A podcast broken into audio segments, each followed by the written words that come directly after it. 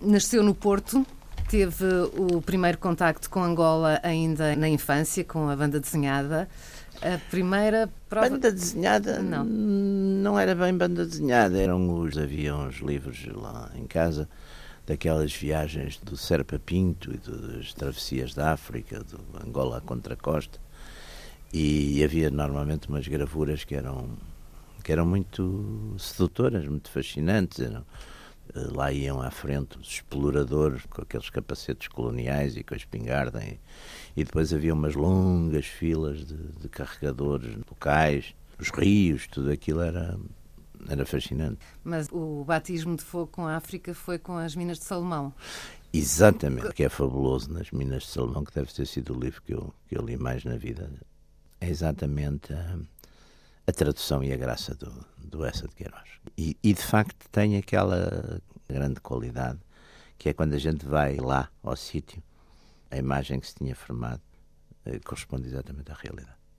Ou até ultrapassa, às vezes. Aos 15 anos começa a ter as primeiras notícias da Guerra da África. Exatamente. Entretanto, vai para a tropa.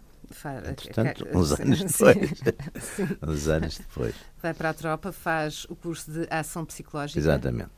O que era exatamente? A ação psicológica foi uma coisa muito importante, que eu, aliás, que não, não foi só no exército português, que todos os exércitos tiveram este tipo de conflito em áreas coloniais.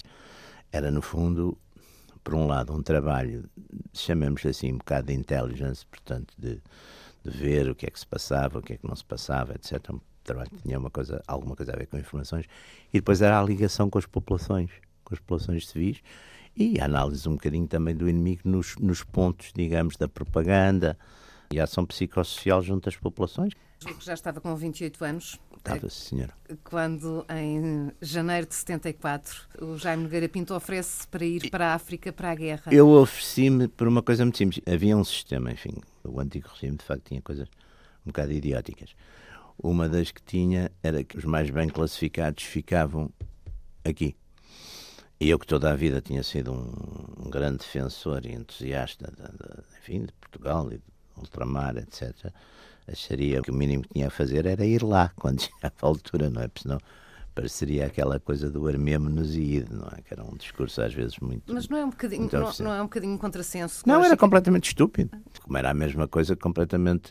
coisa que se fazia com alguns estudantes, como punição de, de, das suas atividades uh, anti-regime mobilizá-los forçadamente para irem defender a paz. Quer dizer, tudo isto era, em meu entender, era imbecil, mas, mas era assim que era. Em janeiro de 74, Jaime Nogueira Pinto propõe-se para, para, ir para a África, mas isso só acontece já depois do 25 de Abril. Já, porque eu, entretanto, nunca mais me mandavam. E então troquei com, com um camarada meu de, de, de do curso, cada vez, chamava-se cada vez, troquei com ele, ele estava já mobilizado para Angola, fizemos uma troca para aí três semanas antes do, do 25 de Abril. Já estava casado na altura? Estava, estava casado, é já tinha um filho. Em que mês é que chegou a Angola? Eu acho que cheguei nos princípios de julho. O que é que encontrou? Havia uma tensão grande na população, sobretudo na população de origem europeia, que nessa altura era bastante numerosa em Angola, era cerca de meio milhão, não é? E essa gente está inquieta, não sabe qual é o futuro deles. E, e portanto, todo é um momento de tensão, de dúvida, dessas coisas todas. E eu lá caí, aterrei no meio disso, é evidente que estava, estando, estando na tropa, tinha uma disciplina, estava à espera de saber para onde é que ia, e depois fui para, para então Carmona, hoje o IJ, lá para o comando da Zona Militar Norte, e foi de facto um período, como todos estes períodos de, de, de transição, de efervescência, de pré-mudança de ciclo, são períodos, por um lado, perigosos, mas por outro, bastante interessante. No seu livro diz que Luanda era uma cidade de duas cidades. Eu penso que isso é em relação à cidade do cimento e aos chamados messecos. Hoje Luanda está muito diferente. Hoje Luanda está, está, está, por um lado, está gigantesca, quer dizer, deu uma boa volta, sobretudo nos últimos anos, deu uma boa volta em termos urbanísticos. Eu gosto muito de Luanda. Voltei a ir lá a partir de 96 e com alguma frequência, depois estive outra vez indo pouco, agora estou a voltar indo mais. Mas nessa época é evidente que tinha a cidade de cimento, mas que havia muitos brancos, brancos mais, mais pobres ou mais modestos, que viviam exatamente já nessa área dos bairros de, dos chamados messecos, portanto, que eram comerciantes, viviam ali. Agora era uma cidade com uma população não se compara com hoje, não é? Mas pode ter, a grande Luanda pode ter 5, 6 milhões de habitantes. As cidades, apesar de tudo, são mais seguras do que o campo, não é? Portanto, as guerras atiraram para as cidades as populações. Isso teve, curiosamente, depois uma, uma certa vantagem, que foi Angola destribalizou muito, muito mais depressa que outros países da região. Nesse aspecto está muito mais unificada, porque exatamente a, a guerra civil em dois aspectos destribalizou bastante. Destribalizou exatamente levando as populações a fugirem, a refugiar-se nas cidades, e segundo, destribalizou porque como quer os guerrilheiros, neste caso da UNITA, quer as tropas do governo andaram por todo o país, também foram acabando por fixar uh, famílias ou ter filhos eh, também por todo o país. Portanto, isso também fez uma, uma mistura acelerada. É muito interessante isso. É uma das vantagens, penso eu, que Angola tem em relação a outros países grandes da região. Ou, quer dizer, não destribalizou totalmente, mas acelerou a destribalização. Portanto, de certo modo, a construção do Estado e até da nação. Por causa do 28 de setembro, em Portugal? 28 de setembro em Portugal, é evidente que era normalíssimo que estivesse nessas listas negras. Eu penso que eram denúncias feitas por nossos antigos colegas que entretanto se tinham tornado poderosos. Mas, mas, estava em Angola, não? No 28 de setembro? Sim, eu estava em Angola, mas quer dizer... Mas... Não fazia muito sentido... Uh, não, mas foram-me prender aqui. Não, não, não era tão organizado. Não, está bem, mas as listas de 28 de setembro as pessoas são presas por perigosidade. Não, não se sabe se estão a fazer alguma coisa ou não estão. Portanto, eu era, um, enfim, era uma pessoa de direita, toda a vida fui, nacionalista, e portanto não estaria com certeza o meu nome nessas listas. E foram-me prender ali ao Campo Grande, à casa dos meus sogros. E, portanto, em Luanda não, não me encontraram. E, e então fomos avisados, enfim, naquele tempo as comunicações eram complicadas, então achei que tinha que sair. E preparamos a, a tal fuga para a África do Sul, para a Namíbia, não foi para a África do Sul, para, para o sudoeste africano, que era a única fronteira para onde se podia passar, porque para norte era, não era propriamente simpático, era, era o Congo os Congos. O Jaime Nogueira Pinto, na altura, tinha criado uma organização. Eu falo na organização por causa da sua fuga. Ah, e a fuga depois. Porque... A organização depois nunca funciona. Exatamente. Não, porque havia uma. Esta não era a minha organização, mas havia de ser que havia ali umas organizações clandestinas, fantásticas, dos colonos, e que havia um avião em Sá da Bandeira, que não sei. Depois não havia nada, quer dizer, a gente começou a andar. Éramos cinco que íamos nesse, nesse carro, que era um carrão, um Mercedes, do, guiado pelo Panha Rodrigues.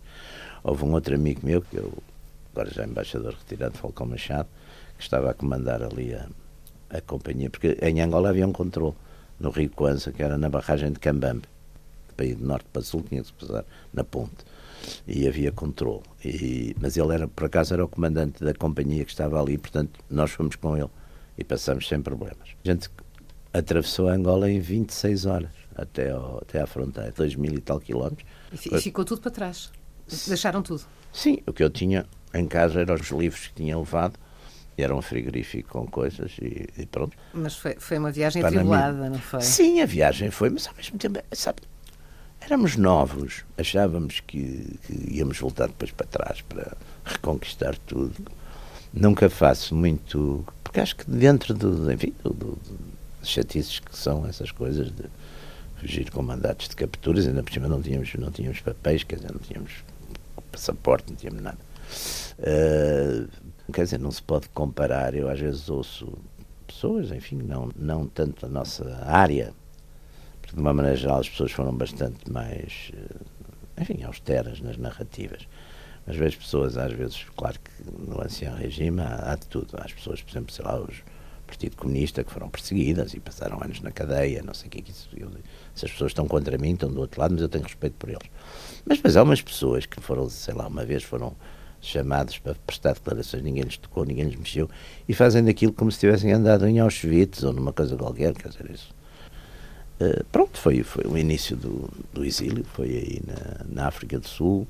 Não foi na África do Sul, foi na Namíbia, Namíbia sudoeste, sudoeste africano. Que estava sob administração Estava sul-africana. Lá passamos por uma série de, enfim, de experiências, ficamos mais ou menos detidos. Num... Era uma coisa estranhíssima, porque parecia assim um colégio abandonado, uh, tudo muito precário. E depois não, fomos parar ao campo. Não, não tinham documentos, não é? Como é que não, a Zezinha tinha documentos. Eu não tinha. Depois lá arranjei, que enfim, também consegui na África do Sul, num consulado, consegui um, um passaporte, um consulado Portugal em Durban, tivemos no campo de concentração em Kalinan, também que saímos. Que era um campo de refugiados, não é? Era um campo de refugiados, mas era um antigo campo de concentração, onde os, eles internaram aqueles elementos da comunidade de Boer, onde estiveram uma série de dirigentes do, do Partido Nacionalista. E, portanto, aquilo era um, quer dizer, não nos batiam, mas era um campo, era um campo de concentração. Não, não éramos maltratados, mas tínhamos um problema, que só saía com emprego. Mas a Zezinha conseguiu isso também. Uh, conseguiu, conseguiu chegar à fala com, com o diretor e explicar-lhes que nós nunca poderíamos sair dali porque não tínhamos habilitações para ter os empregos que ali eram procurados eram pessoas que tivessem habilidades técnicas, eletricistas, pedreiros, etc. Mas pronto, depois lá saímos. Como é que passavam dia, os dias lá nesse campo? Olha, eu tinha levado cigarros e livros. Portanto, conversávamos e líamos. Também não estivemos muito tempo. Mas era muito era muito triste ver, porque, pronto, eram os nossos compatriotas. Esses eram os refugiados de Moçambique já de 7 de setembro. E havia ali problemas muito humanos muito complicados. Por, por exemplo, os casais mistos, que havia vários, ficavam separados. Quer dizer, os, os, os sul-africanos nisso eram implacáveis. Eram implacáveis. E, e pronto, e, enfim, passávamos por essa. É sempre uma humilhação. Mas pronto. Dali foram para o Brasil? Não, não, ainda fomos. Depois fomos para a África do Sul. Ficamos, depois ficamos ali. Não, não, quer dizer, de, este campo já foi na África do Sul. A gente veio da Namíbia para a África do uhum. Sul, depois internaram-nos no campo, depois de várias vicissitudes. No campo. Depois saímos e eu arranjei um emprego de tradutor. Eu não tinha um, uma espécie de salário mínimo, mas que dava para, dava para sobreviver. Quer dizer, o dinheiro sobrava à justa, no fim, para comprar cigarros e para tomar um café de vez em quando e, trocar livros, uma espécie de alfarrabista, onde se alugavam livros, nem era comprar, era alugar. E assim vivemos quase um ano, para aí, dez meses. E depois fomos para o Brasil, onde entretanto eu ainda estava a ver se havia alguma coisa, não houve mais nada para Angola nessa época, e fomos então para o Brasil. Do Brasil depois foram para a Espanha? Do Brasil depois fomos para a Espanha, dois anos. E depois em 78 a Zezinha, que era uma mulher muito lúcida e realista, disse: Mas o que é que estamos aqui a fazer? Mas eu, entretanto, já cá tinha vindo várias vezes clandestino. Era isso que eu ia dizer. Mas tinha, tinha um mandato tinha, de captura, um mandato porque eu tinha, tinha desertado, para todos os efeitos, tinha desertado da paz, mas tinha desertado. E queriam fazer aquelas coisas que se faz à portuguesa: tu voltas 10 dias lá, coisa, veste-se a vais lá 10 dias, depois vais embora para casa. Mas eu disse: Não, não volto, porque eu saí, não volto nessas condições, quero ser julgado. E depois lá foi julgado julgado nos princípios dos anos 80 no, no Tribunal Militar. Essas visitas clandestinas uh, duravam pouco tempo? Sim, eram no verão. Vinha passar a primeira vez, aliás, que vim foi no verão de. Foi no verão de 76. Já estava em Espanha e entrei por aí a monte com os turistas, porque ninguém estava a ver passaportes nem coisa nenhuma, entrava Exato. tudo naquelas vagas do. Portanto, Ayamonte e Vila Real de Santo António. Uh, no dia seguinte estava na praia, apareceu um amigo meu do Porto, que me viu, eu estava numa, a gente tinha uma praia pequena ao pé da nossa casa, praticamente não ia lá mais ninguém. E ele disse, estás aqui a fazer isso? Olha, estava clandestino até tu me veres. Agora já não estou clandestino. e depois saía-se ali por Estremoz. Eu fiz isso uma data de vezes. E uma vez até fui, uma vez até fui à televisão, porque estava nessas circunstâncias e convidaram sempre que para um programa de televisão. Estava clandestino, mas foi estava à televisão. Estava clandestino e fui à televisão no dia seguinte e ia-me embora. Regressa definitivamente em 78. Exatamente. Mas neste entretanto nunca perde de vista a África. Não, e eu nos anos 80 aconteceu uma coisa, enfim, por, eu era muito amigo do, do embaixador Franco Nogueira. O embaixador Franco Nogueira esteve preso, tem condições bastante brutais aqui, teve no isolamento e teve uma, uma coisa cardíaca grave, esteve entre a vida e a morte, depois houve bastantes pressões internacionais e ele saiu. E foi viver para Londres e, portanto, entrou um bocado num circuito uh, de relações, de, de, movimentos de pessoas das áreas, enfim, conservadoras e da direita, e convidou-me para um ou dois desses grupos. E eu, no princípio dos anos 80, exatamente no, nesses círculos, como conhecia bem esses problemas todos da, da enfim, da, da, antiga África portuguesa, fiquei com algumas ligações, sobretudo nos Estados Unidos. Eh, enfim, Angola tinha se tornado uma coisa importante na Guerra Fria e, portanto, aí fiquei com, enfim, não direi protagonismo, mas com algum acesso uh, nessas áreas e, e passei a ter alguma voz nesse tipo de, de grupos. E é precisamente nos anos 80 que. E é precisamente nos anos 80 que há a Guerra Fria. Um dos cenários da Guerra Fria é exatamente Angola. Uh, Angola é um movimento, digamos que primeiro a França, Marrocos, mas depois, mais tarde, a partir de 84, oficialmente os Estados Unidos passam a apoiar, que é a UNITA, e, e também, portanto, aí o governo de Luanda, na altura, é um governo que está ligado à União Soviética, poderá ter sido mais por razões de, de estratégia política do que até às vezes pensar-se ideologicamente, mas está. E, portanto, nesse quadro da Guerra Fria, eh, eu apoio, apoio a UNITA. Eu tenho relações importantes com a UNITA, quer, quer a nível aqui, quer internacionalmente. Chegou a conhecer uh, Muito bem, o Jonas Savimbi. Muito bem.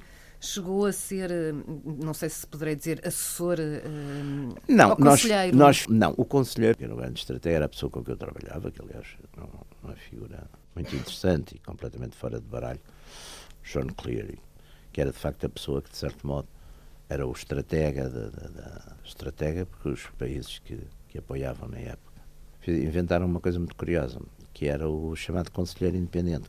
Esses países, de certo modo, apoiavam e, e financiavam uma grande operação de relações públicas, mas a operação depois era completamente independente dos países, portanto, de certo modo, corria bem. E tínhamos conhecido através desses circuitos, chamamos assim, internacionais, ele convidou-me para eu fazer isso. Não só aqui, mas também junto da Santa Sé e até em Espanha também. Espanha não era na altura uma coisa muito importante para essa política, mas Santa Sé era. Na Santa Sé havia um problema permanente, que eram os missionários raptados. Porque estes movimentos, e a UNITA fazia de vez em quando isso, às vezes não era, não era objetivamente para raptar os missionários, mas eram zonas que ocupavam onde havia padres ou missionários, e pronto, e levávamos com eles. E depois às vezes era preciso resgatar essas pessoas. Conheceu Jonas Savimbi e chegou a estar na Jamba? Várias vezes. Uma vez com as senhoras. Aquela famosa visita da, das seis senhoras. E eu era o, o único homem. Como é que foi essa. O racional dessa, dessa história, em termos de, de opinião pública portuguesa. Era, no fundo, dar a ideia que aquilo era uma área segura. Porque num país, enfim, machista como Portugal, o facto de seis senhoras, seis mães de família, durante algum tempo estar ali, quer dizer, era um sinal que aquilo teria. Era tranquilo, era não tranquilo, havia problema. Era seguro. Portanto, que era essa a ideia que, que na altura se pretendia transmitir. O Jaime Nogueira Pinto não esteve só ligado à Angola, sobretudo à Angola e no, no grosso à Angola. Sim. E isto para dizer também que um, contribuiu para o acordo uh, de Bicesse, para que se realizasse o acordo de Bicesse. Nós contribuímos no seguinte sentido a UNITA desconfiava muito aqui do governo português, porque o governo português tinha, como tinha que ter, os governos têm que ter relações com os outros governos. Portanto, não era por uma razão de, ideológica, mas o governo português tinha relações com o governo de Luanda. Mas o Dr. Savimbi achava, disse-me várias vezes, ah, o Cavaco não gosta de mim, gosta do José Eduardo. Dizia, não é, não é uma questão de gostar ou não gostar. Há, e como sabe, havia aqui um bocado contrário, o Dr. Soares tinha uma abertura maior e simpatia e pouca e nenhum, ou nenhuma com, com o governo de Luanda. E quando a Guerra Fria está a acabar e os americanos e os soviéticos querem regular as guerras periféricas todas, e há um, hoje um, bom amigo meu, que eu conheci nessa altura, Walter Kahnsteiner, que era o, no National Security Council americano, o assessor para, para a África, tem uma missão do Jimmy Baker exatamente ir dizer ao Tassavimbi para apressar e negociar e fechar Bicesse, porque eles vão deixar de apoiar, os soviéticos vão deixar de apoiar a MPLA e os americanos vão deixar também de o apoiar. Portanto, nessa altura, vê-se que vai haver uma negociação bilateral russos-americanos sobre Angola. O governo de Luanda está preocupado, eh, porque pensa, e com razão, que os soviéticos, num, numa negociação dessas, podem nos deixar cair, trocar por uma vantagem noutro sítio qualquer. Os sul-africanos e os cubanos já saíram com os acordos de Nova Iorque, ou comprometeram-se a sair. Portanto, ficam os dois locais, MPLA e UNITA, e ficam os seus aliados grandes, que é Estados Unidos e a União Soviética. Ora bem, mas o MPLA não quer, e é aí que, de facto, se põe o problema, e se Portugal aparecer como um facilitador pelo lado do MPLA não havia problema e o MPLA queria. Mas a UNITA é desconfiava profundamente. E é quando, e eu já estou nessa altura a funcionar nessa, nessa operação, e o Dr. Savini no verão tinha sido-lhe recusado aqui o visto, e é quando nós fazemos aquela visita grande de Savimbi a Portugal, que é exatamente para ele ver que pode estar à vontade, porque não é bem isso que se passa. Aqui o que nos interessa essencialmente é que haja paz e que aquilo tenha uma solução, que não há aqui um, uma coisa profunda contra ele. E nesse sentido contribuímos, porque tiramos um bocado a desconfiança. Ele veio, acabou por ser recebido por toda a gente, depois, como se sabe, como é público e notório, as coisas acabaram por não correr bem em termos de que a guerra voltou, não é? E quando a guerra volta, aí passam-se, enfim, passa-se aquele momento de, de, daquela batalha de Luanda, são liquidados uma série de dirigentes da UNITA. Eu, na altura, faço uma coisa que, enfim, fora de toda esta linha, quer dizer, quer os americanos, quer os sul-africanos, a última coisa que queriam era misturar o caso de Angola com o caso de, de Moçambique, porque Angola e a UNITA eram os bons guerrilheiros e os Jacama e o, eram os maus guerrilheiros.